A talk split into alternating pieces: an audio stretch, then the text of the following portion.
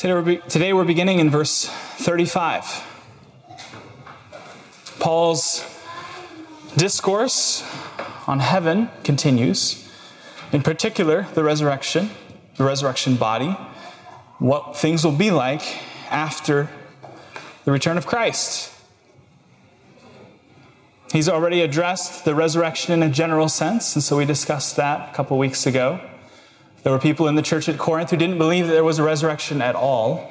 So they were saying there is no resurrection. He's saying, well, if that's true, then Jesus didn't rise. And if Jesus didn't rise, then you're lost. Why are you even here? Why are we, why are we even doing church if none of this is true? And so on this theme of the resurrection, he raises this next question found in verse 35. Someone will say, how are the dead, the dead raised up?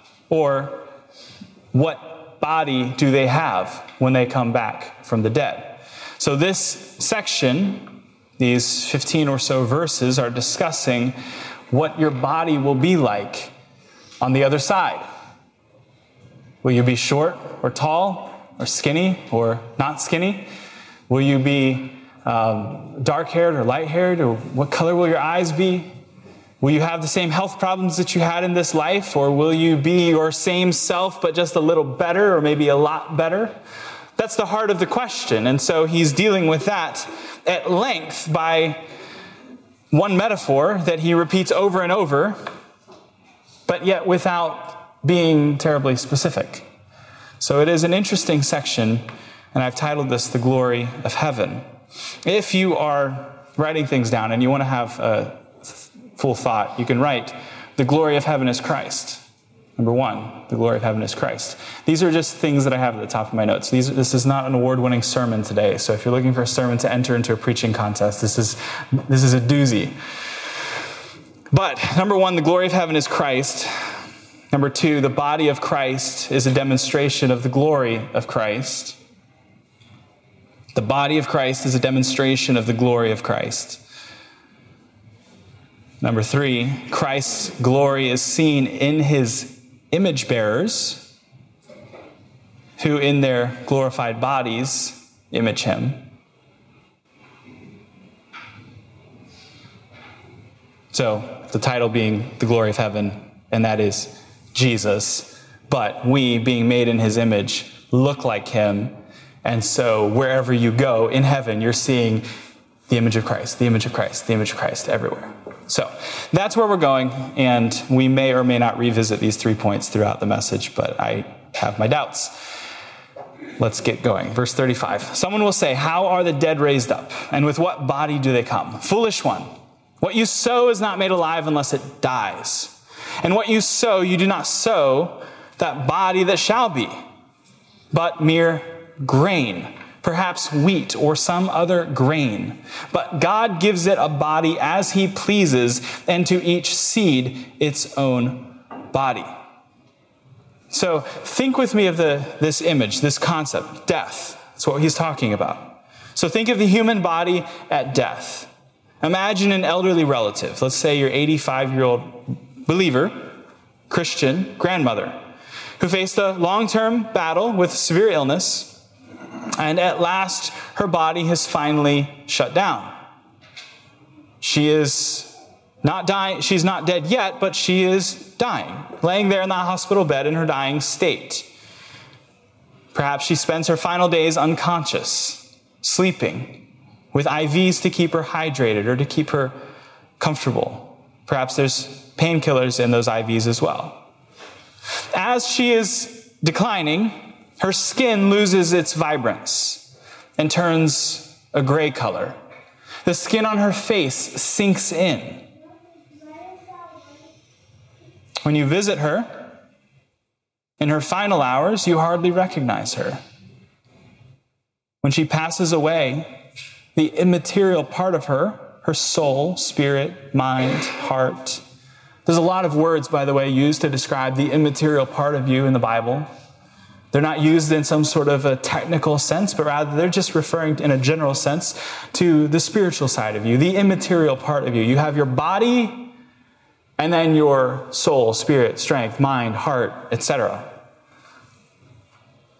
So when she passes away, the immaterial part of her passes into the direct presence of Christ. The Bible tells us that to be absent from the body is to be present with the Lord. So that's what happens at death. She, she goes directly into the presence of Christ. But her body doesn't.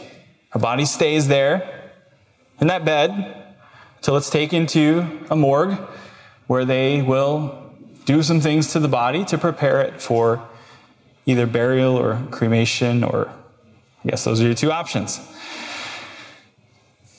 But this text today raises the question what will happen at the final resurrection? We know that whether the body is buried or cremated, it turns to dust, it dissolves, it comes apart at a molecular level.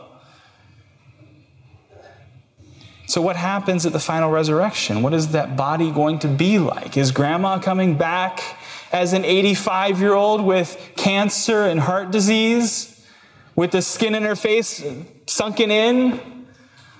And then you reflectively, thoughtfully begin to think, boy, I sure hope that I die when I'm good looking so that I can have the next 10 trillion years looking good in heaven instead of not. That's behind the question. That's, that's some of the stuff in the back of the minds of the Corinthians who are saying, What's it going to be like on the other side? Because I want it to be, well, better than it is right now. What's my body going to look like? By the way, just to address a question that maybe one or two of you have, heaven is not a ethereal, spiritual, mystical realm where you're just sort of like floating around as disembodied spirits. That's not the eternal state. We don't know what the present condition is of these, uh, the, the souls and the spirits of those who have died who are with Christ. They are with Christ and their body is here. We don't know exactly what that's like, but we do know that eternity, we have bodies. And that's the issue we're talking about today. What will our body be like? And Paul uses this metaphor of grain. We're going to talk about that here in a moment. So, the question what will happen in the final resurrection when Christ returns in power and glory to claim his own? Well, what happens in that moment? The dead in Christ will rise first. Great.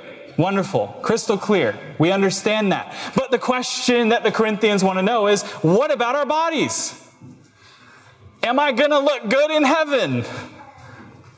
That's seemingly what's behind this. What will I look like in the age to come? So the dead in Christ will rise first. This means that let's say that you're still alive at the time of Christ's return. This means your dead relatives who are believers, their bodies will rise. And by the way, whether they were cremated or something worse than that, that's not a problem for God. He'll figure it out.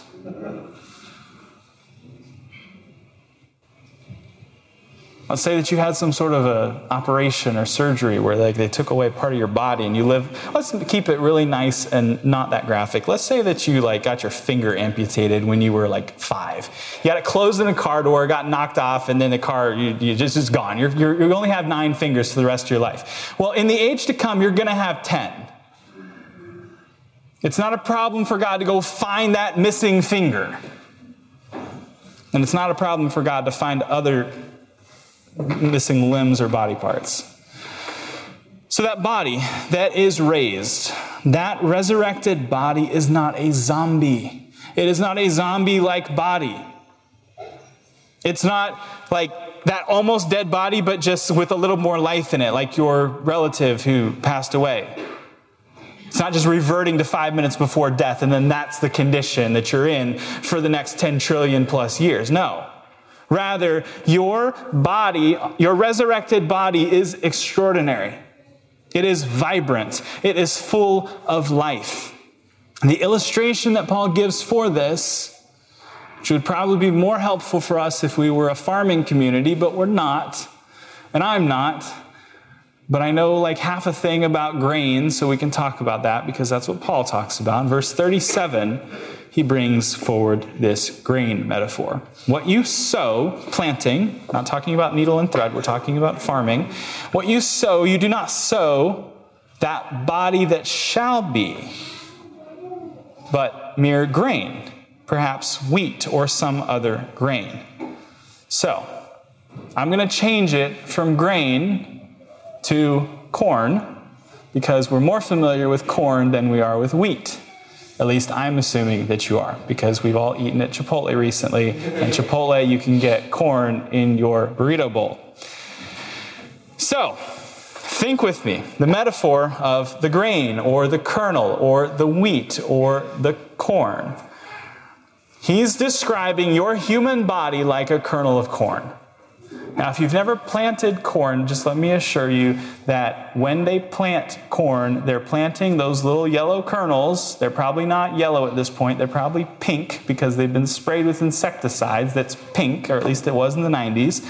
But that kernel of corn goes into the ground, but before it goes into the ground, you hold it in your hand and you look at it, and it is shriveled up.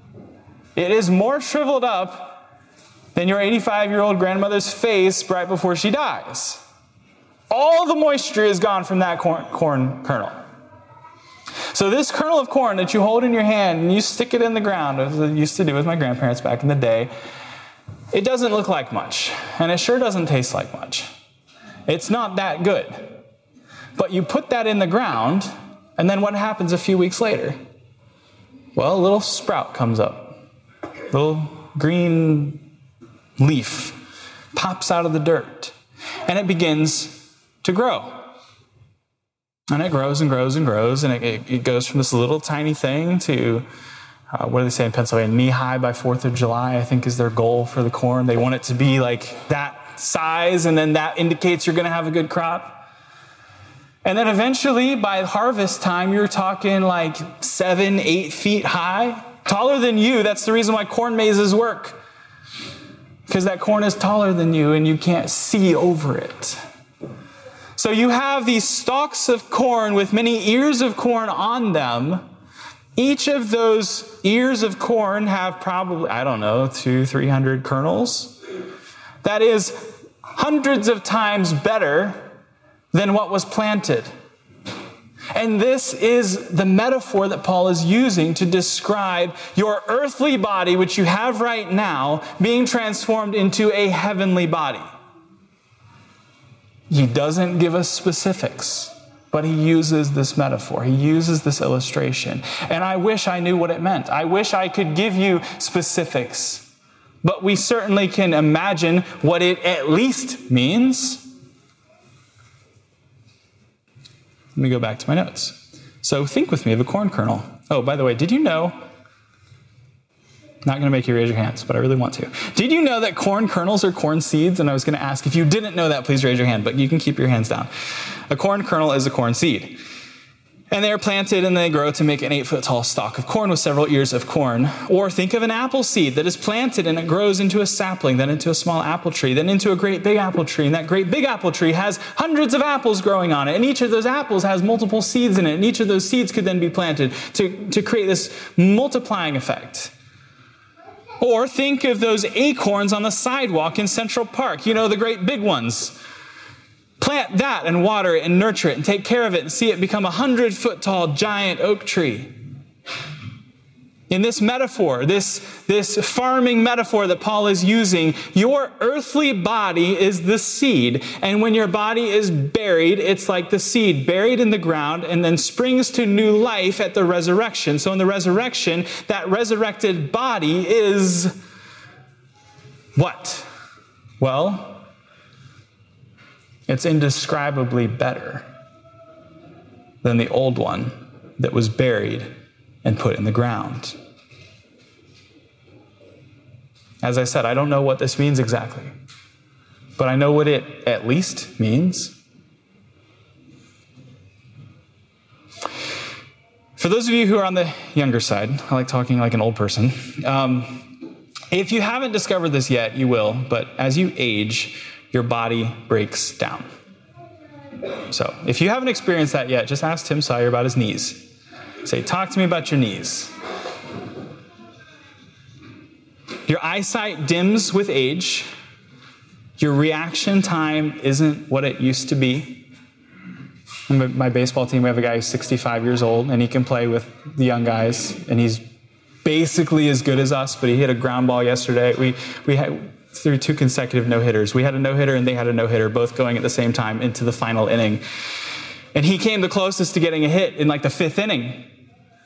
It was a ground ball up the middle. The second baseman made an incredible play, threw on the move to first base, and he got him out by a step.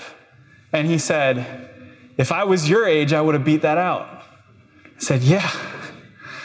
This man is 65 years old. He's not as fast as he was when he was 20. Your reaction time isn't what it used to be. Your knees hurt in ways they didn't used to hurt. Your joints develop arthritis. You get wrinkles on your face where your skin used to be smooth. Your hair changes color. It might go to something like white or gray, eh, or it might fall out. Your immune system gets weakened. You develop diseases that you didn't have before. Or your memory's not as sharp as it used to be. Think of the effect of COVID on your memory, or at least mine and several other people I know. You, you can't remember Bible verses like you used to. You can't, I, I can't quote songs like I used to because it's just not there anymore in my head where it used to be. Or that's, that's on the, the, the, your memory emptying side. But on the other side of the effects of the fall on your mind, your memory, the things you can remember are these haunting, horrible memories of, of horrific acts that you've witnessed or suffered. So your body has experienced and is continuously experiencing the effects of the fall. So, what are things like in the age to come? What, are, what is your resurrected body like? Well, it's at least better than all of this stuff. So, at the end of your life, finally, when you finally die, your body has run its course and is all out of life. When God raises you from the dead, your new body will be of a greater quality, a greater substance than it was before. Exponentially greater. Not just like rewinding the clock five years or 10 years or whatever you think was your, your peak.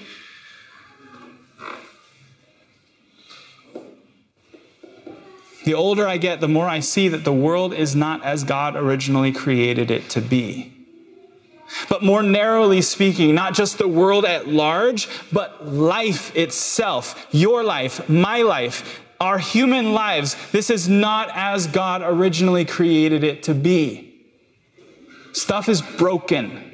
Not just our bodies, but our minds, our souls, our emotions, our memories, all sorts of things. Every aspect of our humanity is severely impacted by the fall. This is what total depravity means. It means that every aspect of our humanity is impacted by the fall. The world is fallen, and humanity in particular is fallen. And today's passage is about our bodies and how they are fallen, but how they will be restored and renewed and resurrected, and what that's going to be like, what the glory on the other side is going to be like. Let's return to our text before we move to my cross reference. But verses, um, we just read 35 through 37, 38. God gives it a body as he pleases, and to each seed its own body. Verse 39 All flesh is not the same flesh, but there is one kind of flesh for men, then another of animals, another of fish, another of birds. Verse 40 There are celestial bodies and terrestrial bodies. The glory of the celestial is one, the glory of the terrestrial is another. Speaking of an earthly body versus a heavenly body, as a spiritual body. Then there is one glory of the sun, another glory of the moon, another glory of the stars, for one star differs from another star in glory. So also is the resurrection of the dead. He's using these metaphors to say there is this one type for the one thing. Well, in the resurrection, there is a greater glory. There is a greatness that you're not currently experiencing that you will experience after you are raised from the dead if you are in Christ. The body is sown in corruption, It is planted in the ground as a corrupt, corrupted body, decayed body, and it is raised in incorruption. It comes out of the grave exponentially better than it went in. It is sown in dishonor. It is raised in glory. It is sown in weakness. It is raised in power. It is sown a natural body, but is raised a spiritual body. There is a natural body and there is a spiritual body, and so it is written the first man, Adam, became a life giving being. The last Adam became a life giving. Uh, the first man, Adam, became a living being. The last Adam became a life giving spirit. This text from 1 Corinthians 15 reminds me of Romans 8. Romans 8 18 says, I consider that the sufferings of this present time are not worthy to be compared with the glory which shall be revealed in us. Not just to us, not just something that we're going to see, but there actually is a glory that God is going to reveal in us. When I say in us, I mean like in Trenton, in Luke, in Matthew. There is a glory going to be revealed in you, through you, in your life on the other side of the resurrection that you haven't even tasted yet. We haven't even, we haven't even gotten there yet.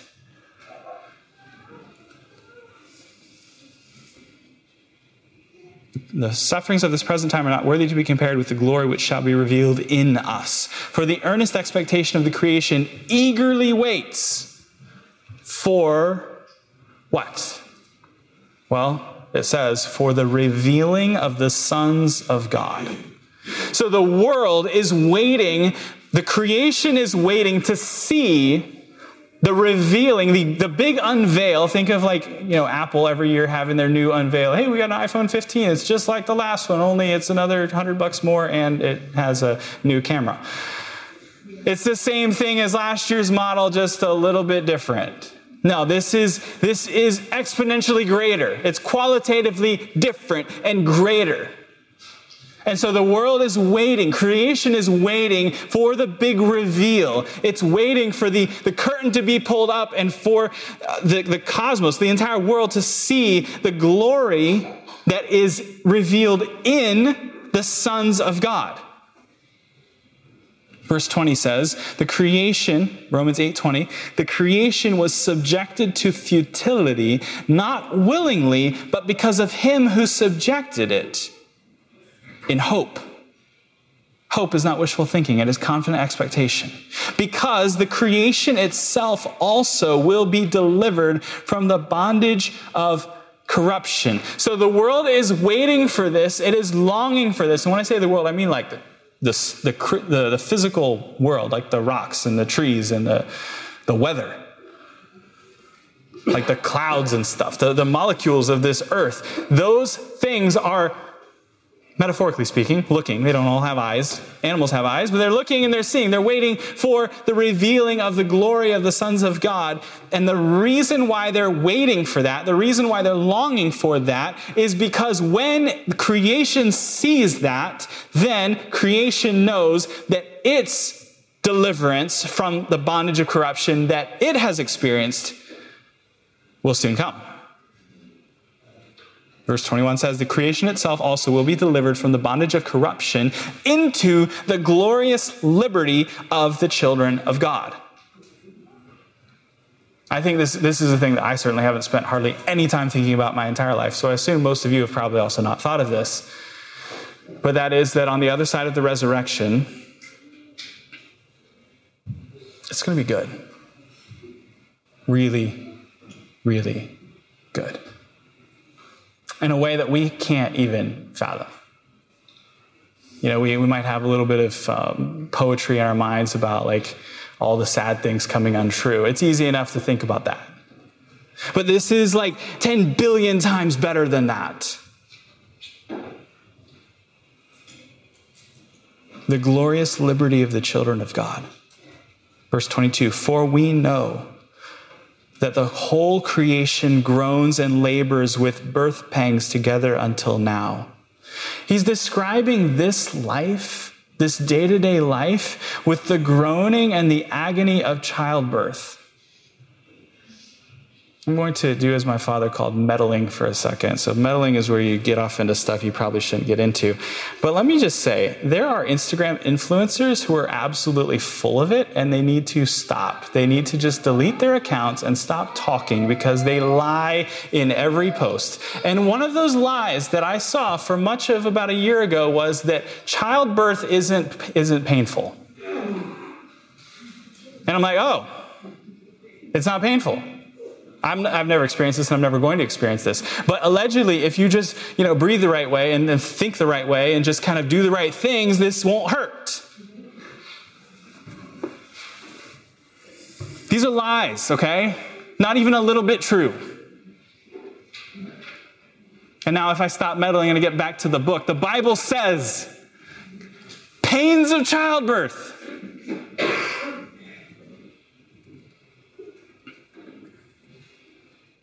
we know that the whole creation groans and labors with pangs together until now. You've got to wrap your mind around this at least a little bit and to understand this is the why, this is the reason why everything is messed up. If you have this upside down eschatology where you think everything is great, and this is the kingdom and it's getting better and better, you're not going to understand this because this verse does not work in your theology. You don't have a category for like a World War III.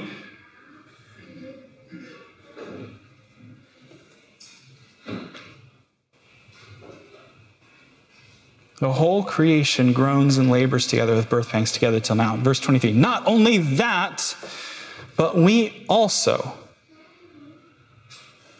So think of the shriveled up seed imagery or the shriveled up corn kernel or your grandmother who's dying we also groan in the labors of birth pangs together, waiting for the first fruits of the Spirit. Even we ourselves groan within ourselves, eagerly waiting for the adoption. This adoption that is referenced here is not the spiritual adoption that we're talking about in salvation, where you're adopted into the family of God. That's a, that's a thing that it's, it's a legal declaration that has already happened for each one of us. We're not waiting for that. That's happened. But this adoption that is referenced here, we always interpret words in light of their context and what is being discussed in that spot, not just what a dictionary says. So, this use of the word adoption here is not speaking of your salvation. It's speaking for something in the future that we're waiting for, and that is on the other side of the resurrection. So, we're eagerly waiting for the adoption, which is defined in this verse as the redemption of our body our physical body coming up out of the grave or out of the sea or out of wherever it is that we died. Verse 24 says, We were saved in this hope, but hope that is seen is not hope. For why does one still hope for what he sees? Oh, I hope I'll make it to church this morning. Well, you're here, so you're not actually hoping. You're, you, you made it. That's not hope. If we hope for what we do not see, we eagerly Wait for it with perseverance. Don't give up, precious saints. You are eagerly waiting for the redemption of your body. You're eagerly waiting for the future when things that are really messed up will get straightened out. You're eagerly longing for that, and you think about it every single day. This is not how it's supposed to be. So you're waiting for it. You wait for it with perseverance. So don't give up. Your experience in that is not unusual. There are many who have experienced that before. The psalmist writes in Psalm 42, verse 5 Why are you cast down, O my soul? Why are you in turmoil within me? Hope in God, for I shall again praise him my salvation and my God. That's the way we wait for it with perseverance. Verse 26 says, likewise, the Spirit, this is still Romans 8, the Spirit also helps us in our not just weakness, but weaknesses, plural. We have a lot of weaknesses, at least I do. And we experience these things again and again and again, and you're like, oh man, thought I was over that thought I was done with that. I thought I've conquered that thing. No, the Spirit helps us in our weaknesses, all of them, not just the one or two. For we do not know what we should pray for as we ought, but the Spirit Himself makes intercession for us. When we don't know how to pray, the Spirit prays for us with groanings which cannot be uttered. That's not speaking in tongues. Verse 27 Now he who searches the hearts knows what the mind of the Spirit is, because he makes intercession for the saints according to the will of God. And we know that all things work together for good. This is a word of comfort that Paul is writing in this verse to these Roman Christians that have experienced their fair share of suffering, and they know what it is to long for the redemption of their bodies as they're perhaps observing some of their Christian friends, their brothers and sisters in their church getting hauled off and executed. And they're saying, This is not what it's supposed to be like. We know that all things work together for good to those who love God to those who are called according to his purpose. For whom he foreknew, he predestined to be conformed to the image of his Son, that he might be the firstborn among many brethren. Moreover, whom he predestined, those he also called. Whom he called, those he justified. And whom he justified, those he also glorified. What shall we say to these things? If God is for us, who can be against us? He who did not spare his own son, but delivered him up for us all, how shall he not with him graciously give us all things? Who shall bring any charge against God's elect? Is Christ who died, and furthermore is also risen, who is even at the right hand of God, who makes intercession for us. Who shall separate us from the love of Christ? Shall tribulation or distress or persecution, or famine or nakedness or peril or sword? As it is written, we are killed all the day long, we are counted as sheep for the slaughter. Yet in all these things we are more than conquerors through him who loved us. For I am persuaded that neither death nor life, nor angels, nor principalities, nor powers, nor things present, nor things to come, nor height, nor depth, nor any other created thing shall be able to separate us from the love of God which is in Christ Jesus our Lord.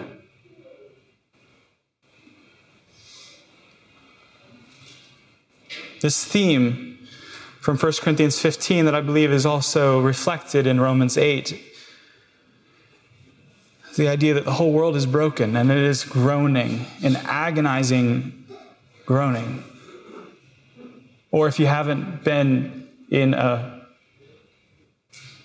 birthing room, room where birth is happening, groan is a really nice word for it. It's more like an agonizing scream.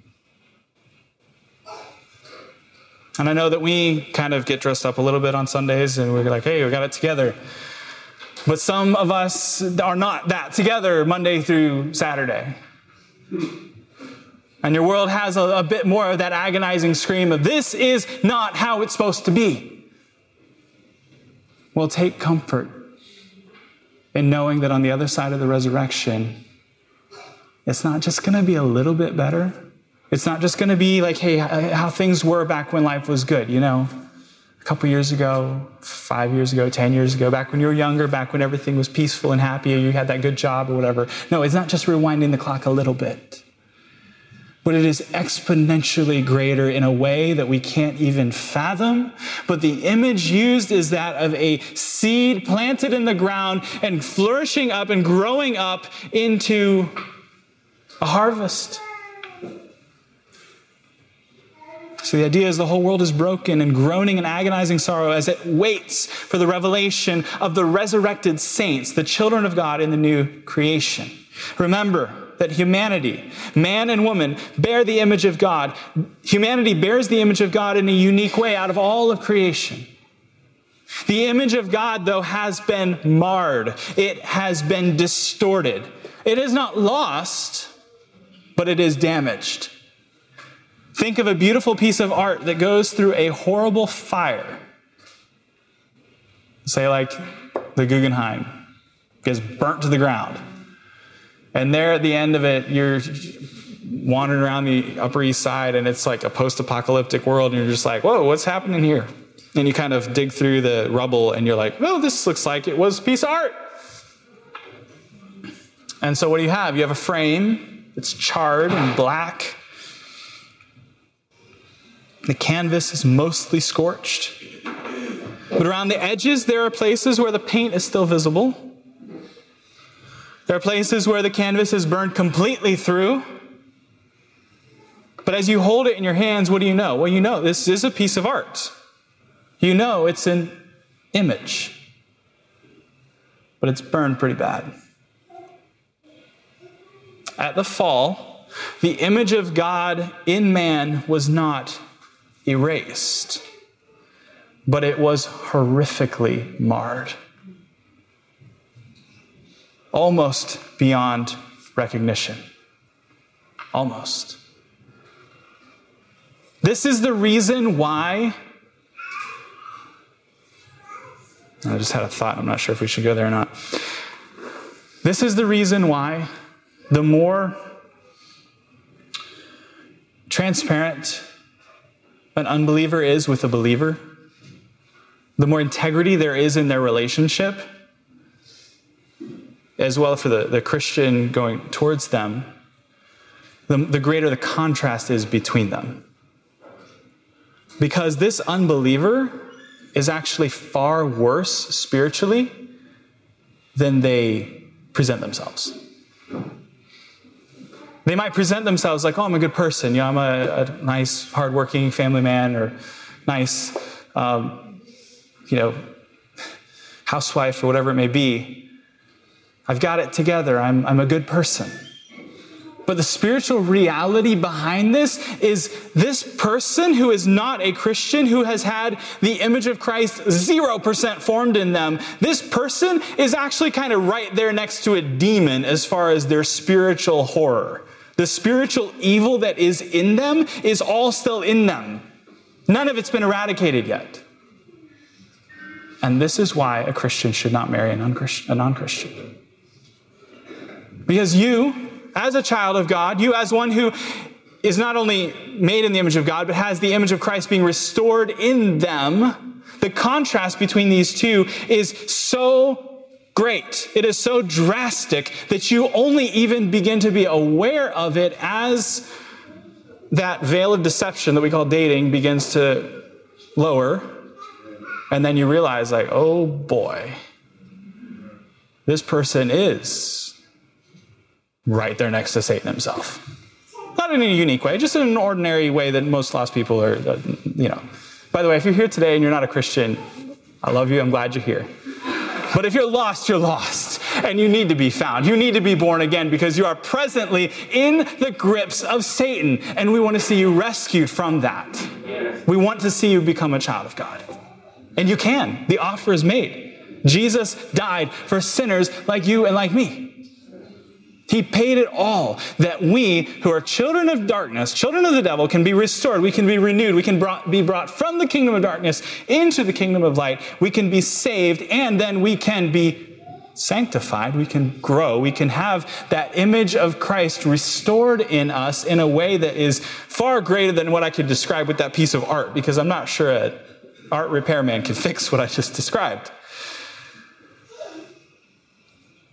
At the fall, the image of God in man was not erased, but it was horrifically marred and almost beyond recognition. Almost. But there is the mission of God. The mission of God is to redeem and restore fallen man to relationship with himself. Why? Because he wants to display his glory by transforming man perfect, and woman perfectly into the very image of Christ. Jesus the Lord Jesus Christ, is the image of God, the exact imprint of his nature. This is what God is doing in the world today. He is redeeming and restoring fallen man into relationship with himself. And our text today, both 1 Corinthians 15 and Romans 8, teach us that if you want to redeem the cosmos, you want to redeem the world, or maybe that's a bit much for you. You're not ready to hop on a rocket ship and go save Mars. You just want to say, uh, save your, your neighborhood or renew your city or your society. This is the way, Western man. for you memers out there. This is the only way to save the world. The only way to save the world is to see the Lord Jesus Christ redeem and restore fallen man to relationship with God, to display the glory of God by transforming man perfectly into that very image, the image of Christ. And society, not society, uh, the world is longing for that. Have you ever thought of it? The, the, from Romans 8, the creation itself is longing for, with eagerness, groaning for the revealing of the sons of God. Have you ever thought that the sidewalks are groaning because all these non Christians are walking on them? And the sidewalks are saying, in a, in a way, they're like, Would you people please just repent?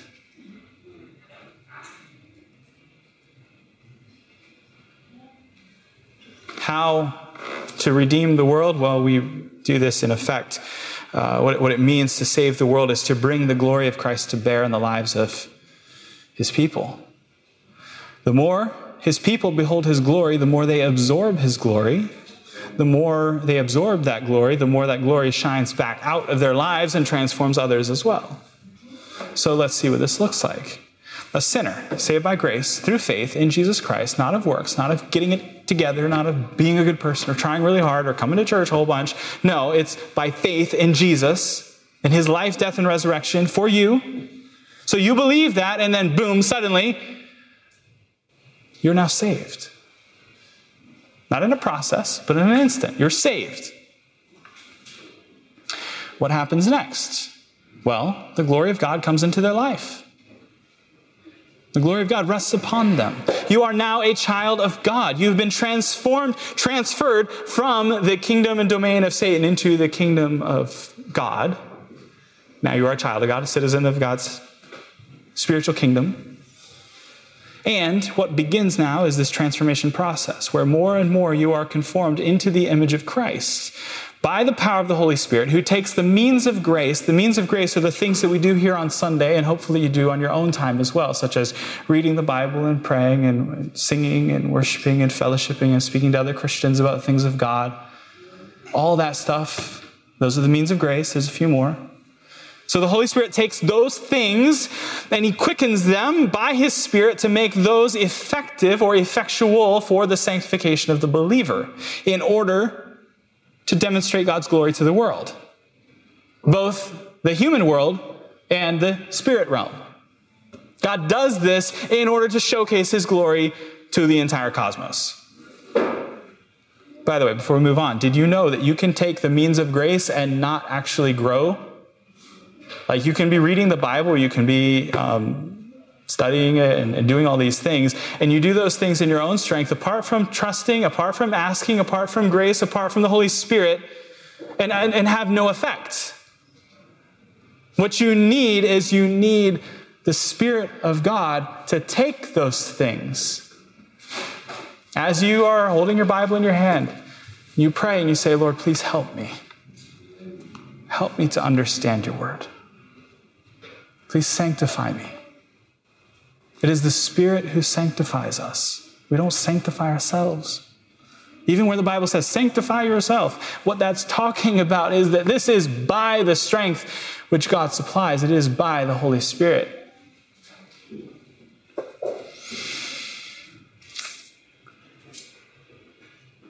Back to the, the glory of God concept. Um, so God wants to de- demonstrate his glory to the world. This glory is not fully revealed to the world until the final resurrection. This is not the same thing as our own glorification. So let's make sure we think carefully here. In our own glorification, when we see Jesus face to face, that's what happens after we die. So you die and you are suddenly transported into the presence of Christ where you are glorified. We are made perfectly holy, full and final salvation, saved to sin no more. We will shine like the sun. This is not the same thing as the final resurrection.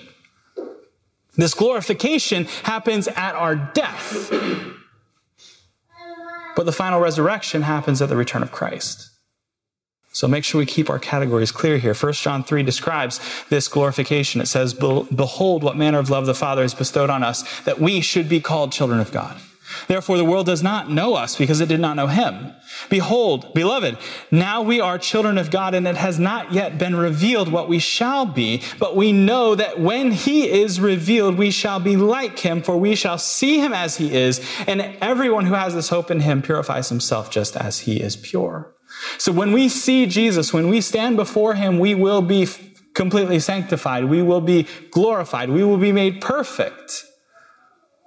But that's not the same thing as the final resurrection. That final resurrection is when our body comes back. Um, let's talk for a second about verse 45. And so it is written the first man, Adam, became a life giving spirit. The last Adam became a life giving spirit. The first man, Adam, became a living being. The first, sorry, I'm like struggling to read today. So it is written the first man, Adam, became a living being. The last Adam became a life giving spirit. One commentator says there is a finality about the last Adam. There will be no other head of the human race. Um, one preacher that I used to listen to a lot said, there's the first Adam and there's the last Adam. God doesn't do second, third, fourth chances. He gave us one chance. We blew it. There was one Adam, and he's like, all right, you blew it. So I'm sending the last Adam. We're not, we're not doing a, uh, multiple do overs here. By the way, this fact that, that Jesus is the last Adam and that there is no other head of the human race, this has massive implications for concepts of corporate guilt and race relations and racism and all that sort of thing, because this means that no one else is going to represent you on behalf of a huge group of people. Jesus was the last Adam. There are two races of people there are those in Adam and those in Christ.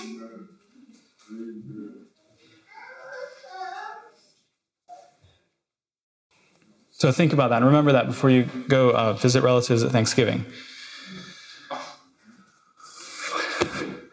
no, I'm just saying, like Thanksgiving time, we, we have interactions with relatives who like they might be Christian or Christian sort of, and then they say the most like uncomfortable things, and you're just like, wait a second. I'm not calling, I'm not saying my family's racist. My family's definitely not racist. Of course not.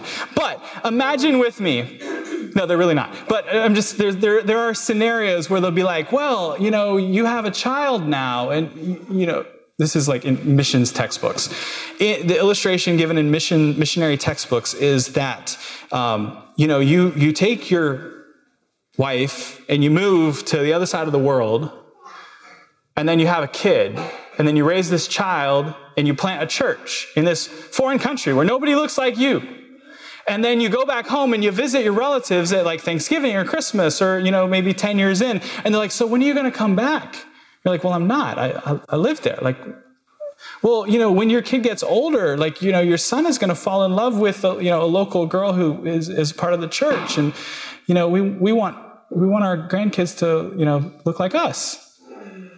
These are real things that happen, okay? These are real conversations that really take place where the grandparents are more concerned that their grandkids have the same complexion as them rather than that they be of the same true race, which is the race, the, the, being of Christ. And the reality is that I would rather my son, who hopefully will one day be saved, I would rather him marry another Christian, regardless of what she looks like than that she be white and from Florida. That's just not even something I think about.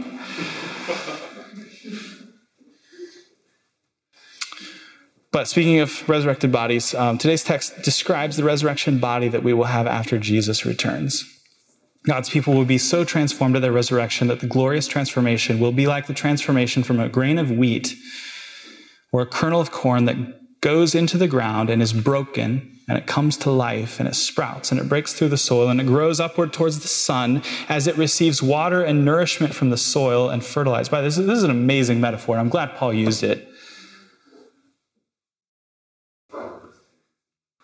So that seed is broken, comes to life, sprouts, and breaks through the soil and grows towards the sun. It receives water and nourishment from the soil and fertilizer. Then in time, that stalk of corn that comes from that one kernel or one seed bears many ears of corn that gives life to so much more. And if you think that I'm maybe not on the right track here, one of the helpful things in our Bible study is to continue to read and to continue to see what themes are appearing in our text. So look at verse 49 chapter 15, verse 49. As we have borne the image of the man of dust, we shall also bear the image of the heavenly man. That's what he's driving at. That's the theme, and he's, he's connecting it. I'm trying to connect it. We're trying to make this clear. So, what will it be like when we perfectly image the heavenly man? When we perfectly look like Jesus, the last man, the last Adam? What will that be like? We don't know. But in conclusion, thinking about the glory of heaven, one of my favorite songs that I tried to quote about two months ago, I have the text here, so I will read it to you. And then we'll be done. The sands of time are sinking. The dawn of heaven breaks. The summer morn I've sighed for, the fair, sweet morn awakes. Dark, dark has been the midnight, but day spring is at hand, and glory, glory dwelleth in Emmanuel's land. O Christ, He is the fountain, the deep, sweet well of love. The streams on earth I've tasted, more deep I'll drink above. There, to an ocean fullness, his mercy doth expand, and glory, glory dwelleth in Emmanuel's land. The king there in his beauty without a veil is seen, and where a well spent journey, though seven deaths lay between, the lamb with his fair army doth on Mount Zion stand and glory, glory dwelleth in Emmanuel's land. With mercy and with judgment, my web of time he wove, and I, the dews of sorrow, were lustered by his love. I'll bless the hand that guided. I'll bless the heart that planned. Where throned, when throned where glory dwelleth, in Emmanuel's land. When you stand there in glory, then you're looking back and you see the hand that guided you, the heart that planned it all. Oh, I am my beloved's, and my beloved is mine. He brings a poor, vile sinner into his house of wine.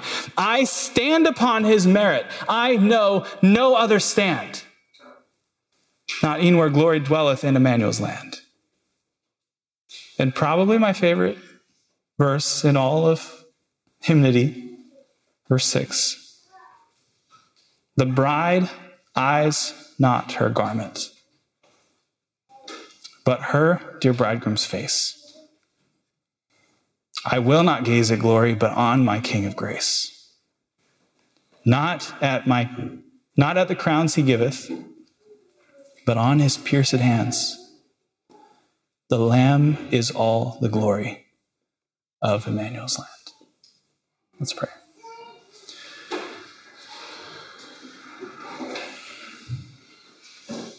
Father, as we consider the glory of heaven, and we don't know, we don't know what it will be like for our bodies to be transformed, to be like Jesus perfectly.